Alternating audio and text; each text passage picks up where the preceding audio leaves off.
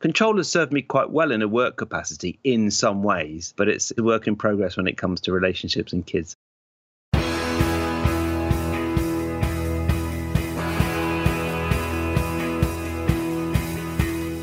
Welcome to The One You Feed. Throughout time, great thinkers have recognized the importance of the thoughts we have. Quotes like garbage in, garbage out, or you are what you think ring true. And yet, for many of us, our thoughts don't strengthen or empower us. We tend toward negativity, self pity, jealousy, or fear. We see what we don't have instead of what we do. We think things that hold us back and dampen our spirit. But it's not just about thinking. Our actions matter. It takes conscious, consistent, and creative effort to make a life worth living. This podcast is about how other people keep themselves moving in the right direction, how they feed their good wolf.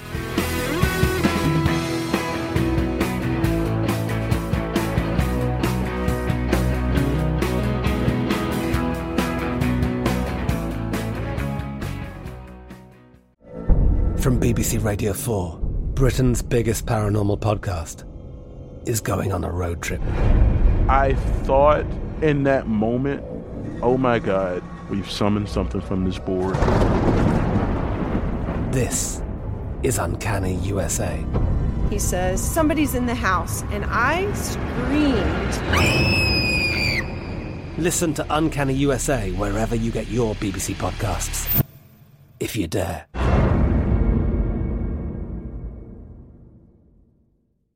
Xfinity has free premium networks for everyone this month, no matter what kind of entertainment you love. Addicted to true crime? Catch killer cases and more spine-tingling shows on A&E Crime Central. Crave adventure? Explore Asian action movies on Hayya. Searching for something extreme? Check out skating, snowboarding, and more on Fuel TV Plus, the global home of action sports. And find crowd-pleasing bops on iHeartRadio's Hit Nation playlist. There's new free shows and movies to love every week. Say free this week in your Xfinity voice remote.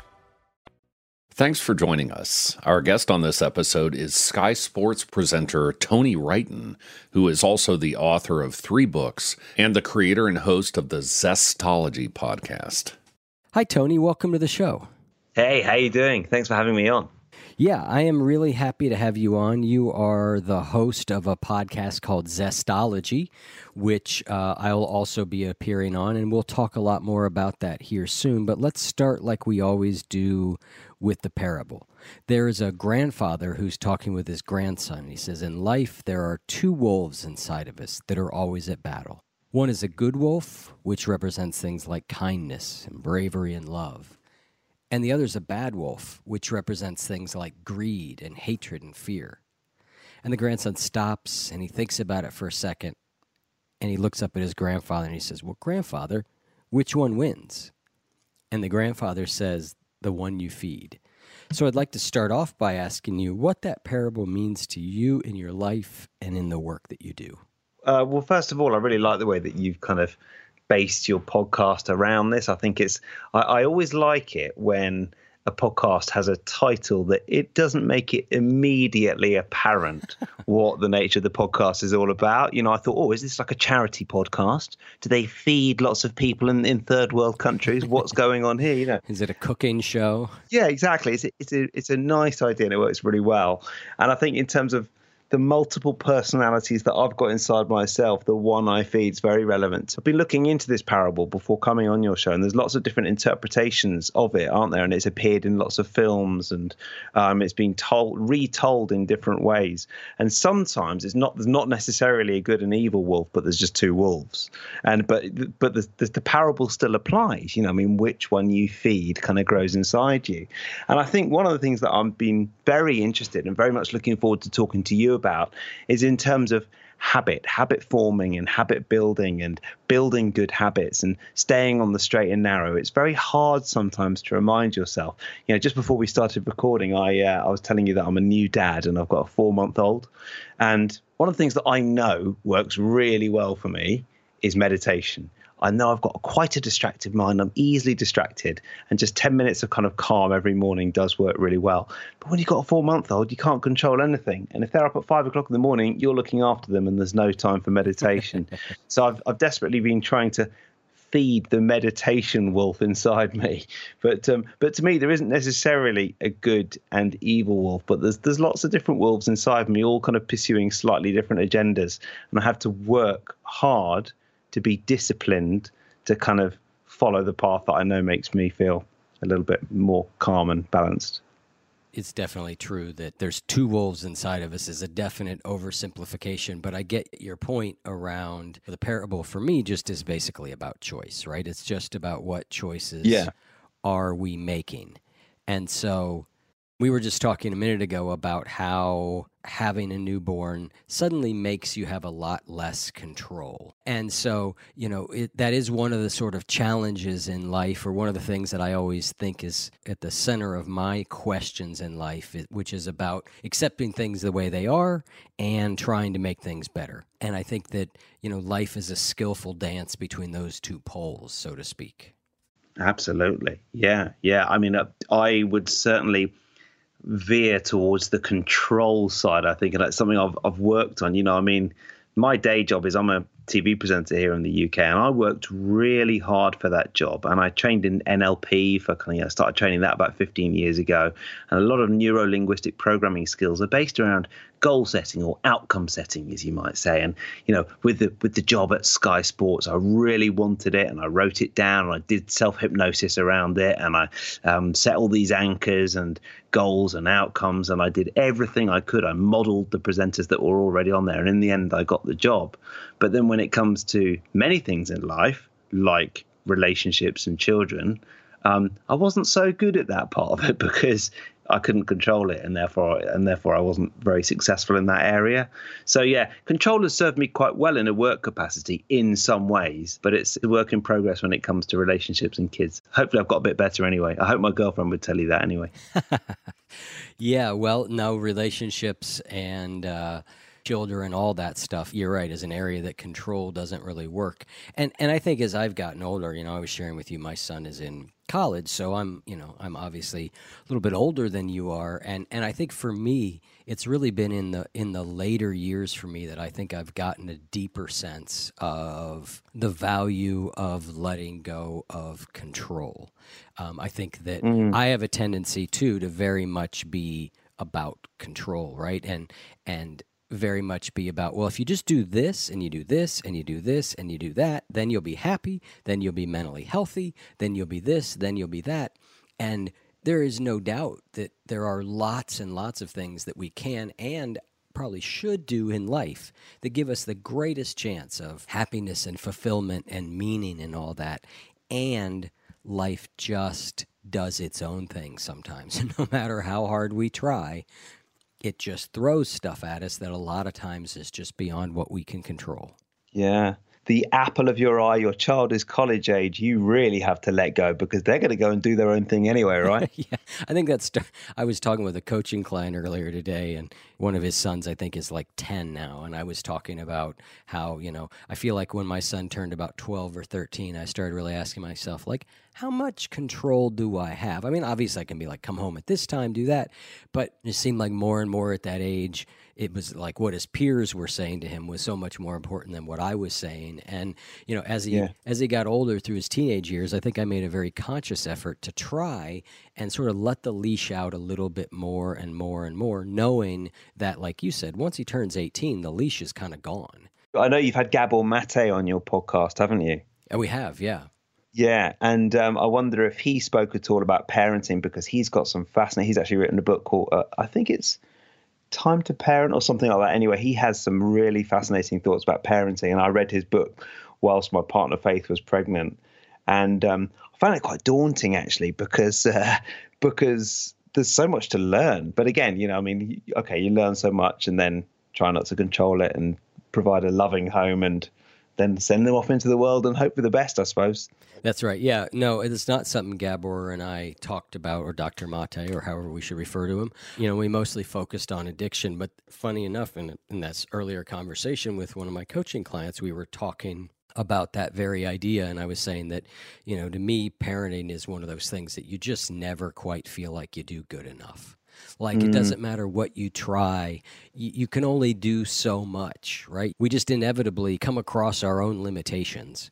Um, at least I did, kind of over and over and over again. And yet, in you know, thankfully, knock on wood, in my son's case, he's you know, so far he's doing really, really well. And I think you kind of said what to me is the most important part, which is sort of this idea of providing a loving and supporting environment. You know, not a lenient, um, coddling environment, but definitely a loving and supporting environment. Well, Eric, I have to tell you right now, I have provided a very loving and supportive environment for my four month old son. And in a distant corner of the house, he's screaming his head off, not wanting to go to bed. So you can only do so much. You can only do so much. Well, the good news is I can't, I can't really hear him, and I hope the little guy gets to sleep here soon. Good. though. thank you. Yeah, he'll be all right. So your podcast is called Zestology, and Yes. you know, as I understand it, it's primarily around energy. But but tell me why you named it that and what it means to you. Well, I, um, as I said, I was a kind of TV presenter, and I've been doing that for quite a long time. And uh, I'd written these books around NLP, you know, how people do things well, neuro linguistic programming. Um, and then it turned out I wasn't very doing things very well, um, particularly when I got ill. I went to the jungle. I went on holiday to the Philippines, and we stayed in this beautiful place in the middle of nowhere. It was a retreat called the Farm, kind of about an hour or so outside Manila, and uh, we had nothing more to worry about than um, what smoothie we were going to have for breakfast and the kind of squawk of the parrots in the trees. And then I got quite ill, quite seriously ill. I picked up this virus that was so rare that the doctors that I saw when I got back, they they were specialists, and they said, you know, we know you've had a virus, but we can't tell you what the virus was. We just know that there are some viruses that haven't been discovered yet. And um, I ended up spending a few months in bed and I wasn't working in TV and I, I didn't really ever know if I'd get out of bed. And in the kind of deepest, darkest recesses of those few months, I thought, if I start to get back to full health, it'd be great to do a podcast on energy. And I thought the name Zestology then. So that's kind of how it was born. I thought, you know, without energy, you can't do anything. And when you've got loads of energy, you feel you can take on the world. So that was the basic premise behind the podcast. And now it's become quite a fun adventure. I've traveled around the place. I've been to your country loads of times and you know been to various health conferences and retreats and uh, thankfully got back to full health as well and, and tried some fun unusual kind of wacky experiments for, for more energy along the way. Some of them work and some of them don't. What would you say for you are some of the key principles for managing energy? Not necessarily like the exact thing you do, but like how do you think about or how do you advise people to think about if they want to have more energy in life? What's what's the process? the first thing to say is that all the really fun stuff is what people want to talk about. They want to hear about the cryotherapy. Have you done cryotherapy? I have. I have. Yeah, it's it's good fun, isn't it? Well, it's cold. I hit it- that's that's the that's the answer of a man who didn't love his cryotherapy session. I, I didn't have a strong feeling about it one way or the other. I didn't really notice. I found it invigorating and refreshing, but I I can't really say that like I left there and like three hours later I was still like, yes, this has changed my life. I just it didn't have a ton of an impact on me mm. That I could tell. I mean, you know, I, I think it's probably like a double espresso or something like that. It gives you a little boost, but it's kind of not the end of the world. But I tell you what, it does make a very good Instagram picture for anyone considering doing it. Because you kind of pop your head out the top of this tank and it freezes your body down to minus 200 and something degrees. Um, so you can you can do all the fun stuff. And in fact, just before we did this podcast, I took five minutes or so to meditate in front of an infrared light device, which is really lovely. Helps in the morning with kind of bright light and with energy, and it helps in the evening to kind of calm you down a bit. Um, but the truth is that a lot of the things that help with energy the most are actually slightly boring, which always comes as a massive disappointment when I kind of do presentations and talk to people about it.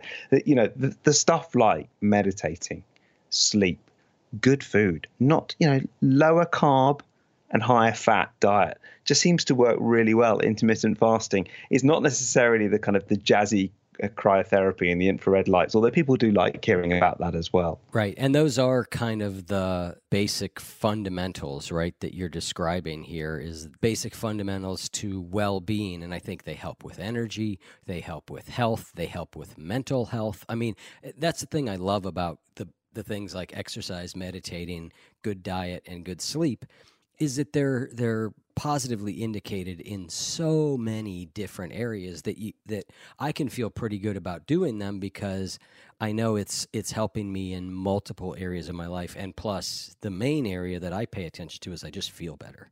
It's funny actually when you spoke about control earlier on. Um, being someone who likes to control things uh, when possible, I um, started a spreadsheet based around my kind of energy levels, and I started tracking various areas of my life and what gave me energy and what didn't. So I tracked, you know, whether I went to the gym or not, whether I meditated, whether I would take a magnesium supplement, for example, and all sorts of different things. And some quite interesting results came up, and I was amazed to find that one thing. Um, when I didn't do it on a particular day, reduced my energy levels by about 30%. Um, and I was really surprised by this, you know, because I tracked all sorts of different stuff. Can you guess what it was when I didn't do it on a particular day? My energy levels reduced by 30%. I'm guessing it's not the obvious one. Um, I'm going to choose meditation. It wasn't meditation, although meditation does make a, a massive difference to me. Um, it was actually when I didn't schedule any fun in for a particular day. you know what? I heard you say that on a podcast, which is why I felt like I should know the answer, and I didn't. That's great. So did you? Yeah. Yeah, yeah. I did hear you say that. I've, I've listened to a couple of th- couple of your things, and I and I did hear you yeah. say that oh, that's somewhere. Nice. Yeah. Yeah, and so that's great. And and so like for you, what are fun things that you schedule in and and were you able to get to a point of like how much fun you had to have and certain types of fun versus others? Like does watching Netflix count as fun? I suppose watching TV is a form of relaxation. I mean, I've got a bit of a confession to make now, and you should judge me here um, because I'm judging myself. But we, at the moment, we have a new baby. This is my excuse. I'm very tired when it gets to nine o'clock in the evening. And normally, me and my partner, we watch, you know, lovely documentaries or maybe a kind of a really good, well crafted Netflix series. But recently, we've been watching a reality TV show called Love Island, and I, I just shouldn't be watching it. It's dreadful TV. It's, we always feel slightly soiled at the end of watching an hour of Love Island. Um, but yeah, what happened was when I when I organised lots of fun activities in my day, I made a note of it and and this is going to sound a bit weird, but I basically measured it by giving myself a fun score out of ten. And when there was very little fun on a particular day, my daily energy levels went down so much that I realised that it's important for me to organise lots of fun. So today I was doing um, I was doing voiceovers today and uh, finished work at three o'clock. And we met up with the family after that. We, we just went for a three hour walk and a pizza. That counts as fun. So I give myself a pretty good fun score for today, I think. That's really interesting. And it's an interesting thing to track. I have uh, listeners of the show have heard me say, you know, sometimes uh, over the last, you know, couple years, but really the last year in particular, I was like, I have got to find a way to have more fun. Like, I've got to find a way to do things that I just plain enjoy doing that have no purpose, and they can't be things that I turn into something that has a purpose. Like I if I'm not careful, I will turn a fun activity into a competitive activity that I need to be getting better at or it's not, you know, back to back to the sort of achieving idea. Yeah, yeah. And what I found is boy, it's harder for me to find fun than I thought it would be. Like I, I, it, it's it doesn't come as naturally to me. I've taken up um, playing ping pong with a friend, which I is unabashed oh, fun. Although it's, it's also very yeah. competitive, but it is unabashedly fun. Like I look forward to it. I enjoy it. I have such a good time when I'm doing it. You know, so I'm I'm continuing to look for other areas like that in my life. Well, you see, I know from uh, following you that you are a type A personality, you're an entrepreneur, you've got so many things going on at once, you've worked very hard to make this podcast a success as well. It doesn't surprise me that you're a bit of a workaholic. And even when you're playing, I bet you enjoy the ping pong more when you're warming up and just hitting than when you're actually having a game. kind of, although I've really, as I've gotten older, I've gotten better. Like I used to play guitar, or no, let me rephrase that. I still play guitar. I used to play guitar and be in bands and write music, and you know, I had a I had a dream when I was young that that's what I would do for a career, um, which was not really a dream that was ever likely to come true because I didn't work on it all that hard. And um, and so what I found though later in life was that I would I would turn music into that. I'd pick up the guitar and I'd start playing and I'd play something that was kind of cool and I'd be like, oh, I got to record that. What am I going to do with it? Am I going to write a song? And I've learned over time now, like I just don't do that anymore. Like I just pick up the guitar and I just enjoy playing it. I enjoy learning something and I've managed to be able to drop that piece of it. And and with ping pong, although it is very very competitive for me and I do prefer winning, I've also been able. My my girlfriend asked me this yesterday after I came back from uh, a defeat, and she said, "Well, was it still fun?" I said, "It was still a blast. Like I had a great time." But no, I hear you. Like I that is the thing I have to watch out for is is that sort of stuff. So, what are other fun things for you? I I think when I heard you talking about it, I might have heard something about frisbee golf one day. Did I make that up? Well, when you heard me talking about it, I might have been talking about. Uh, there's an author called Charlie Hoehn and he wrote this brilliant book called Play It Away. Um, and Charlie Hoehn was, I think, originally he was an assistant to Tim Ferriss and uh, quite a high achiever in his own right, an author and anything else. And then he went through complete burnout. And he realized the only way he could deal with his own life was just by having loads of fun each day. And the book is all about living stress free and living a much calmer, happier existence. And he says when he dialed down his ambition, he had a much happier life. And his big thing was frisbee. So it might have been that. But I really like that book. Um, Play It Away by by Charlie Hoehn.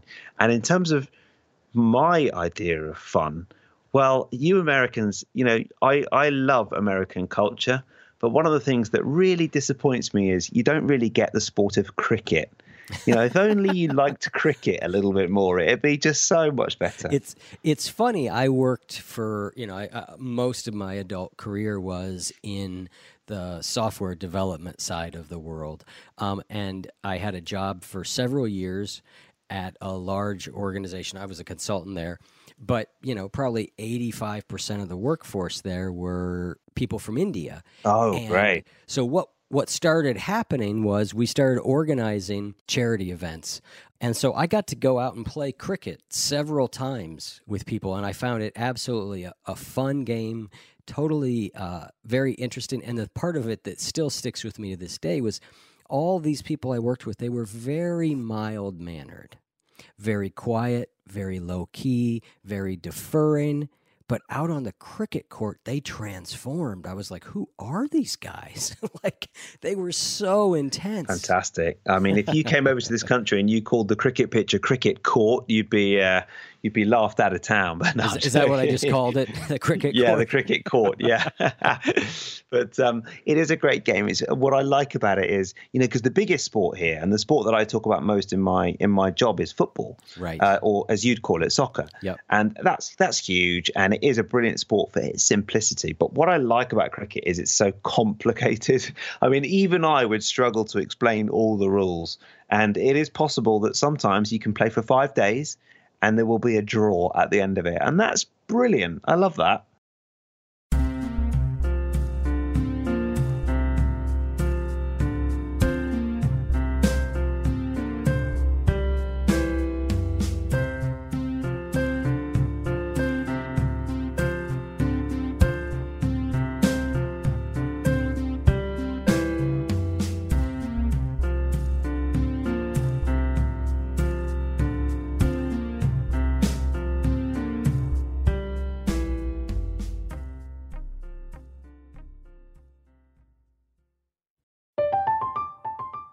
I'm Adler, host of The Global Story.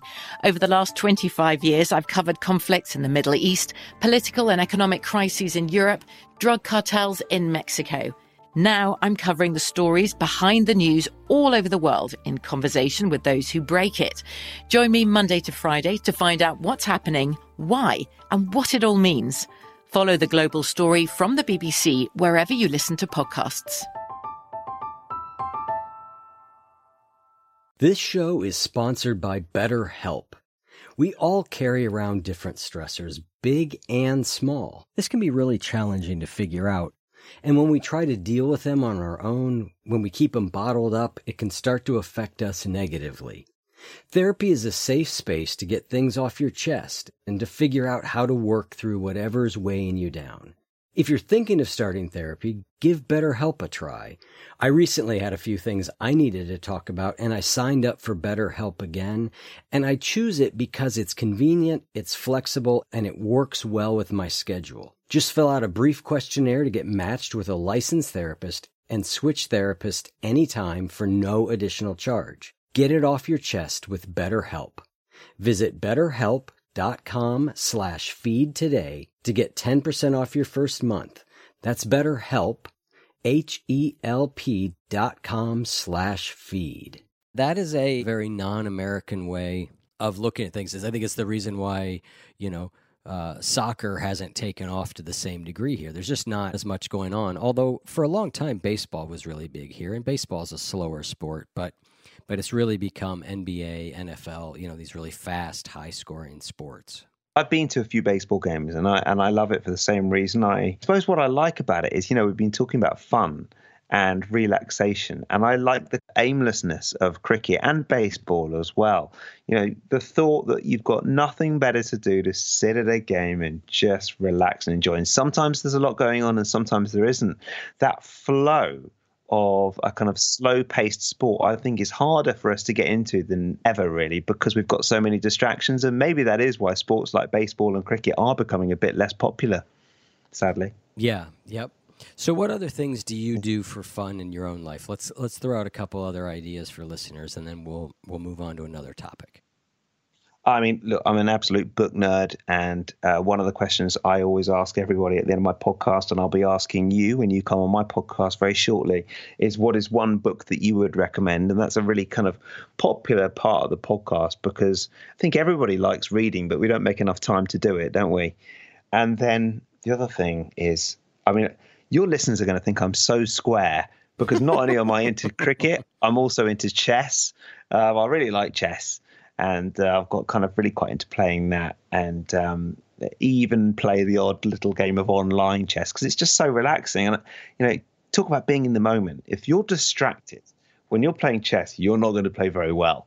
So, um, so I like that as well, and that those would all count as the kind of things that Charlie Hoehn would describe as kind of play, and therefore I would describe on my spreadsheet as fun. So I'm definitely going to check out that book. So what else was on your spreadsheet? So you tracked, you said whether you went to the gym, whether you meditated, took certain supplements, yeah. how, you how you slept, whether you had fun. What else did you track to try and understand how different things affected your energy? Well, the the other big secret was switching off which is something that is not always easy for us to do. But we live such connected lives, don't we? And um, I, I'm a bit obsessed by the fact that when I switch off, I always live a kind of happier, slightly freer life. And the big secret appeared to be on my spreadsheet switching off. You know, the more I escape technology during the day, the more energy I have, which is really weird. But when I escape uh, screens for a big chunk of time, and that is for like more than about six or eight hours, my energy level was about 20% higher. That's a huge increase. Right. Now, it's getting away from screens. It's not always practical. And even that is harder than ever before because, of course, when I started tracking this stuff years ago, I didn't have sat nav in my car, but now I do. And that's a screen, you know. So it is harder to get away from the screens. But if you can get away from them from a certain period of time, you might find, like me, that your energy levels go up a lot.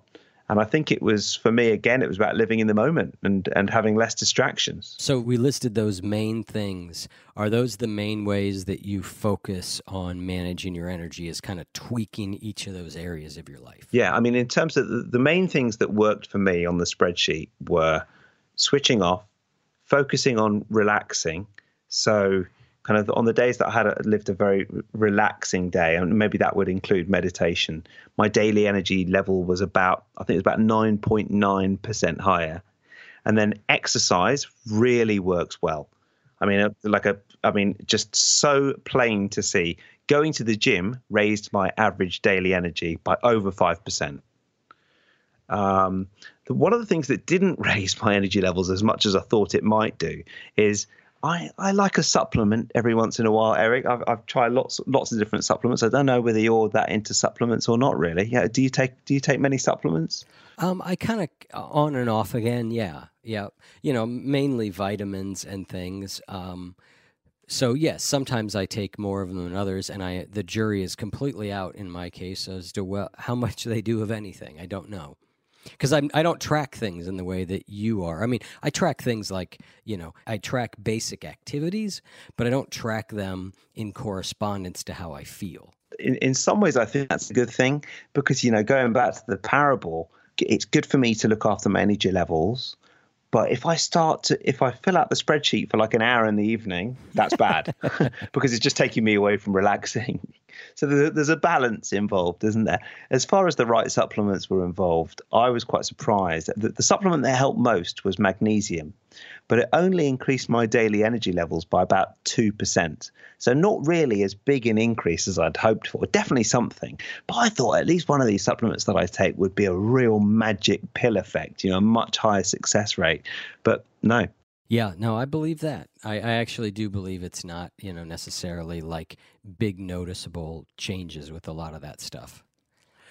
So let's talk about some of your other work. You uh, you've written a, a, few books. One's called "Confidence in One Minute," "Persuade in One Minute," and "Relax in One Minute." Let's talk about a couple of the techniques from the "Relax in One Minute" book. You know, things that we can do in a minute or so that can help us de stress a little bit? Okay. Well, um, Relax in a Minute was one of my three books. So I started uh, studying in uh, NLP. Have you heard of NLP before? I have. Yep. yeah, yeah. It's um, it's a it's a very awkward name to explain. It stands for neuro linguistic programming, and it was invented in the seventies uh, by um, a couple of guys in, in California, just when computers were starting to come in, and they thought, we'll give it a computery name and it'll sound legit. And now millions of people do it all over the world, but nobody knows what NLP is. But it stands for Neuro Linguistic Programming anyway, and and really, it's a study of how people do things well. Um, and I I found it very helpful, kind of studying in it from my own perspective. And actually, I was a presenter when I started studying this stuff, and I started using the techniques on my radio show. And I, I mean, I didn't tell my boss about it because I thought, well, you know, I mean, I've only started learning this stuff a few weeks ago, but it'd be quite fun to practice the techniques. And after a couple of months, he called me into his office and he said, I don't know what you've done. And I thought, I'm in trouble here because I've really been layering the techniques on thick. and he said, I don't know what you've done, but your listening figures have gone through the roof. So, um, so I've been using these techniques to kind of get people to feel better about listening, but also to listen longer and maybe to attract some new listeners to my show. And that's when I start to think there's something in this NLP stuff, if you like.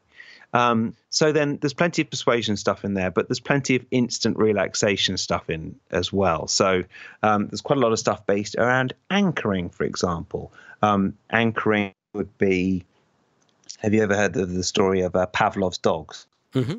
Yep. Just to remind people who might not have heard it, um, Pavlov, very famous uh, researcher, had his dogs, and every time he fed his dogs, he would ring a little bell, and the dogs would be very excited because they'd know they were about to get fed because the bell equaled feeding time. They'd start to salivate, and after a while, he could ring the bell, and the dogs would salivate even if there was no food, which seems very unfair on the dogs, but that was the the experiment. right. So I kind of, I um. I adapted that with a technique called the spot, and I got people to put stickers around their house, or maybe a, a, sticker on your mirror. So you might wake up tomorrow morning, look in the mirror, and there'd be a sticker on there, a spot sticker. And the reason that would work is because at some point in your past you felt relaxed, and we would have used that memory to help you start feel more relaxed every time you look at that sticker, which is quite nice.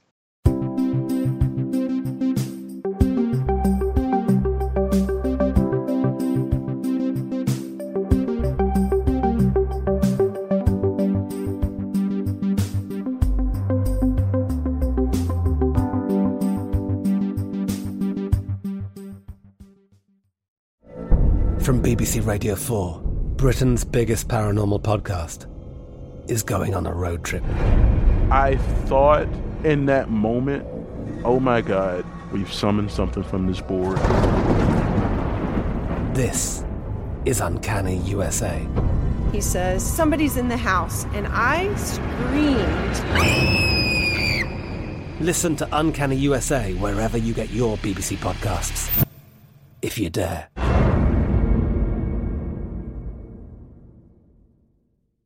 Xfinity has free premium networks for everyone this month, no matter what kind of entertainment you love. Addicted to true crime? Catch killer cases and more spine-tingling shows on A&E Crime Central. Crave adventure? Explore Asian action movies on Hi-YAH. Searching for something extreme? Check out skating, snowboarding, and more on Fuel TV Plus, the global home of action sports. And find crowd-pleasing bops on iHeartRadio's Hit Nation playlist. There's new free shows and movies to love every week. Say free this week in your Xfinity voice remote. Let's talk a little bit more about that one because I read that in one of your books. And so the idea is I go through a process of recalling a time that I'm relaxed or a memory that makes me relaxed. I associate it with that spot. When I see the spot, I become more relaxed. But you also talk about switching them out fairly often. Is that just because after you see the same spot on the mirror for four days in a row, you start to ignore it? Well, yeah, you get used to everything. You get used to everything in life. It's like it's like Eric. I've just moved to a new house, and we moved here last week, and we're so excited about it. It was a real doer upper, and um, we bought it, and it was in a real state. And we, you know, we got it cheaper because it was in a real state. And we changed all the carpets, and we you put nice wallpaper in and that kind of thing. And um, every time I walk around the house, I notice different things that we've done that made it look really nice. Now, give it six months, and I won't notice any of that. I'll just be Right. acclimatized to it. But I'm noticing Yeah. it all at the moment. Um, so that's the idea behind switching up. By the way, before I go any further, thank you so much for doing so much research on me. I really, I really appreciate it. You've properly delved into my work, and it's it's very kind of you. I try to always do that. I try and always. No, it's know, really, it's, I- I it's like really, if- uh, really impressive. Thank you. if you're going to take the time to come on, I should have taken the time to to to know more about you and and have a good conversation. So, but I'm glad Absolutely. you appreciate it. It's nice to hear. I really do. Yeah, thank you. Yeah, and and the spot was inspired by um, a a friend of mine actually, Karl Morris, who is a sports psychologist. He's a kind of mind game coach, and um, there was a, a golfer called Louis Oosthuizen, who's he's still one of the top world golfers in the world, and he won the British Open Golf Championship. And throughout the four days of competition, the TV cameras kept zoning in on his bag, and he had this small red spot on his clothing. He'd on his golf glove, and the TV cameras picked up on it. And after he won, everyone was asking about this kind of strange red spot and saying, "Well, what's that all to do to do with?" And he'd been working with Karl Morris, who's a friend of mine, and to help his concentration levels, Karl, just like Pavlov with his dogs, had anchored the feeling of concentration to that red spot. And I can do it with your listeners right now if you want to. sure, let's do it. Uh, if you want to kind of do a sim- similar technique. I mean, let's think of um, as people listen, just look at something in the room that you're in. So I don't know, it might be a picture on the wall, for example. Um, and if you're driving, don't take your eyes off the road. But if not, then find find something and, and focus on that. And now think about a time when you felt very relaxed. You might have been on holiday or you might have been sitting in your favorite armchair and remember exactly what you could see and exactly what you could hear and how it felt to feel really relaxed as you look at this item that you've picked and kind of turn the feelings of relaxation up. Make the colors brighter in your mind of how relaxed you felt and make the sounds loud and vivid and clear in your mind. Remember exactly what you could hear at the time as you look at this picture, as you look at whatever you've picked. And you are now using this process known as anchoring. And the theory is that the next time that you walk into the room that you're in and you look at this item that you've picked to anchor these feelings of relaxation, you'll feel that same sense of relaxation again. And if you're a bit skeptical about whether that works or not, just go into an old photo album of maybe a holiday, for example, and look through some of those pictures and see how you feel. Notice how you feel. That's anchoring in action. Very interesting. That is a great, great technique to try. And the thing I liked about your books was just how quick some of these things. Well, they're one minute, right? Which is, which is um, important for a lot of us. A lot of us, you know, I- I know that you know I work with a lot of people who the biggest struggle is finding time to do this what appears to be a nearly endless list of things to do to improve our mental, emotional, physical health, right? And so I think anything that can help us do them quicker, I tend to believe that like along with little quick things that I mean, it's in the tagline of the show when I that Chris reads at the beginning. You know, it takes constant, consistent, and creative effort to make a life that's worth living. So it is effort, but I do think the more of these little things that we can do as we're on the go and moving about our lives, th- that's great. So what's another one for anxiety that you really like? This neuro linguistic programming can seem like a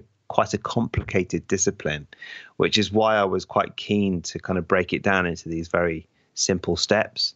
And it's it's very interesting the way it's been greeted the books actually, because here in the UK they didn't sell that well, um, which is a little bit disappointing. But there you go. But then they did they got translated into loads of different languages and much more popular around the world than England. So um, so it obviously resonates with some people, but perhaps not Brits in quite the same way. Um, but yeah, I wanted to break down the techniques to make them kind of very simple. And one of the things that um, we look at uh, in NLP is something, another great technical term, submodalities. Um, but when when that um, involves uh, your internal voice, it can be very helpful. You know, Buddhists call your internal voice the chattering monkey, which sits on your shoulder all day and talks, and it's not very helpful, and says you can't do that and you shouldn't do this, and you know that won't work, and comes up with the worst possible outcomes to events. So I work uh, with people to turn down their internal voice. If your internal voice is positive and happy and comes up with loads of great suggestions, then you can turn it up. But if the internal voice is not helpful, you can change the way that you experience it because after all it's only in your mind you know if it's in your imagination you can use your imagination to turn it down so if you've got an internal voice that causes you anxiety that's causing you problems that isn't very helpful at times and to be honest most of us have um, you can listen to it and you can become aware of its tone and volume and perhaps where it is spatially. Is it behind you or in front of you? And then imagine you have a large volume knob in your mind and grab it and turn it down and start to turn your internal voice all the way down until it gets quieter and quieter until it gets to one and then switch it off and enjoy the silence. So it's just a fun technique. And obviously, all the metaphors, as is the you know the parable around which your podcast is created. But these metaphors often work very very effectively.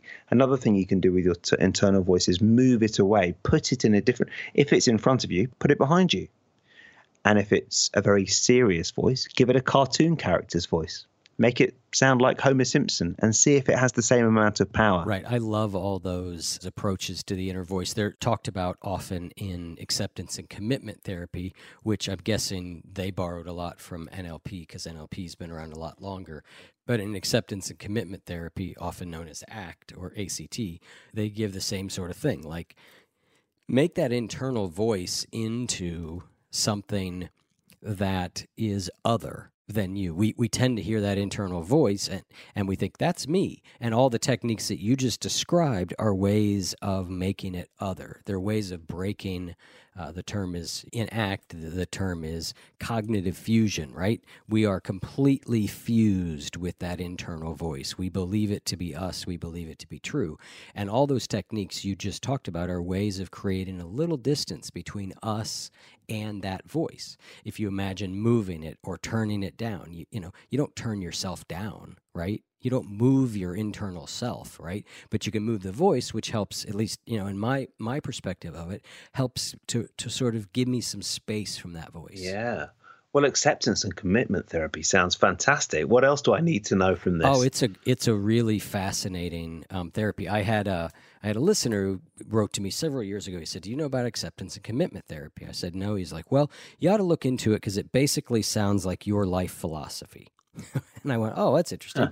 So I did look into it, and um, I, I, you know, I agreed. It's very much at its most basic premise is we can't necessarily change how we feel or what we think. But what we can do is we can act in a way that's accordance with our values. So what they're really after is, you know, ultimately a very much an action focused. You act in according to your values. And as you do that, lots of things in life improve because for a lot of people who have issues uh, psychologically, you know, things like avoidance are a big part of it, right? Like, I don't like how I feel when I do that or when this happens, so I avoid it. And then that just makes everything worse. The avoidance, you know, compiles on itself. And so acceptance and commitment therapy is really about like of course we should do everything we can to try and you know minimize our mental and emotional suffering. But the other thing to do is to accept it, allow it to be there, but still act according to our values. And so that's the heart of it. But they've got so many great techniques. There's two guys, you might want to look into them for your show uh, uh, Russ Harris and Steven C. Hayes. Um, okay. Steven C. Hayes has a book called Get Out of Your Mind and Into Your Life, or something like that, which is just, it is such a good book. We've, I've interviewed both those guys, and we recently re released. Re-released the Steven C. Hayes episode because it is so good. So I love those guys, and I think it's such a fascinating um, view on life. They're very focused on mindfulness, right? It's a it's a it's a therapy that has mindfulness kind of baked right into the center of it.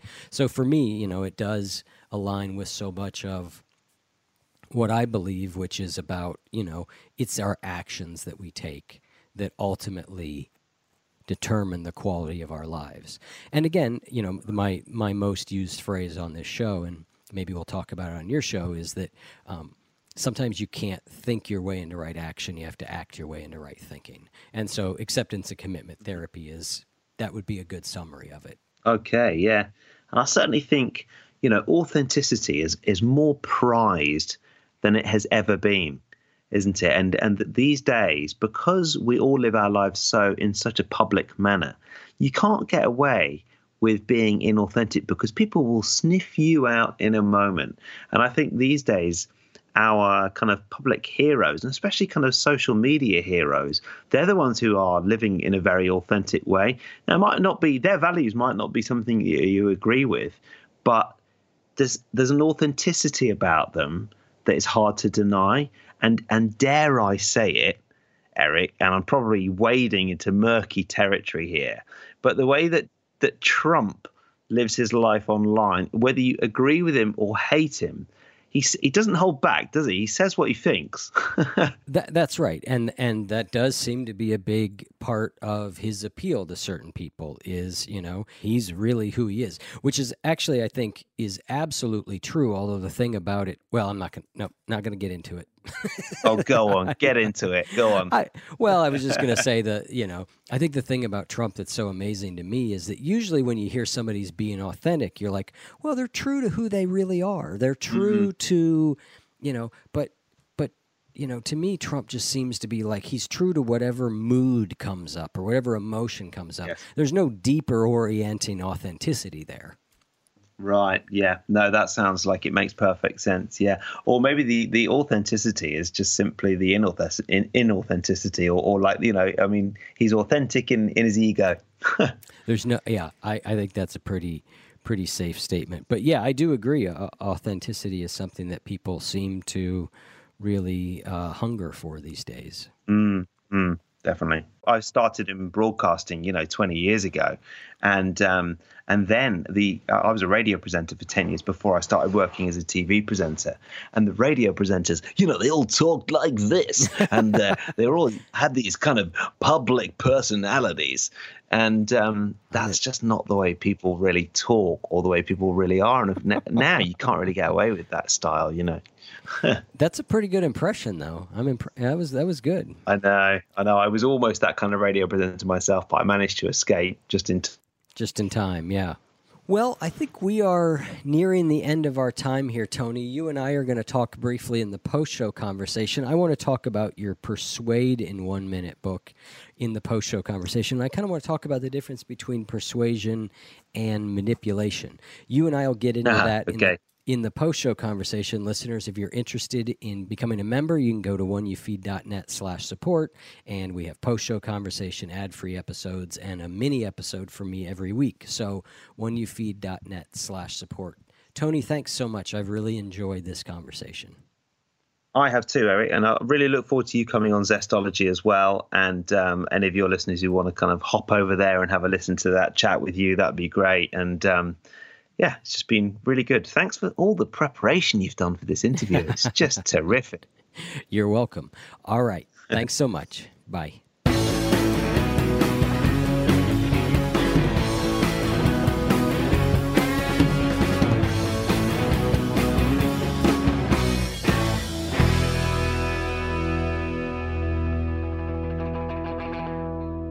If what you just heard was helpful to you, please consider making a donation to the One You Feed podcast. Head over to oneyoufeed.net. From BBC Radio 4, Britain's biggest paranormal podcast is going on a road trip.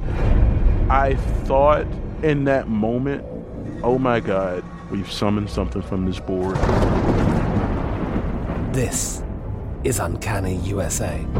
He says, Somebody's in the house, and I screamed. Listen to Uncanny USA wherever you get your BBC podcasts, if you dare.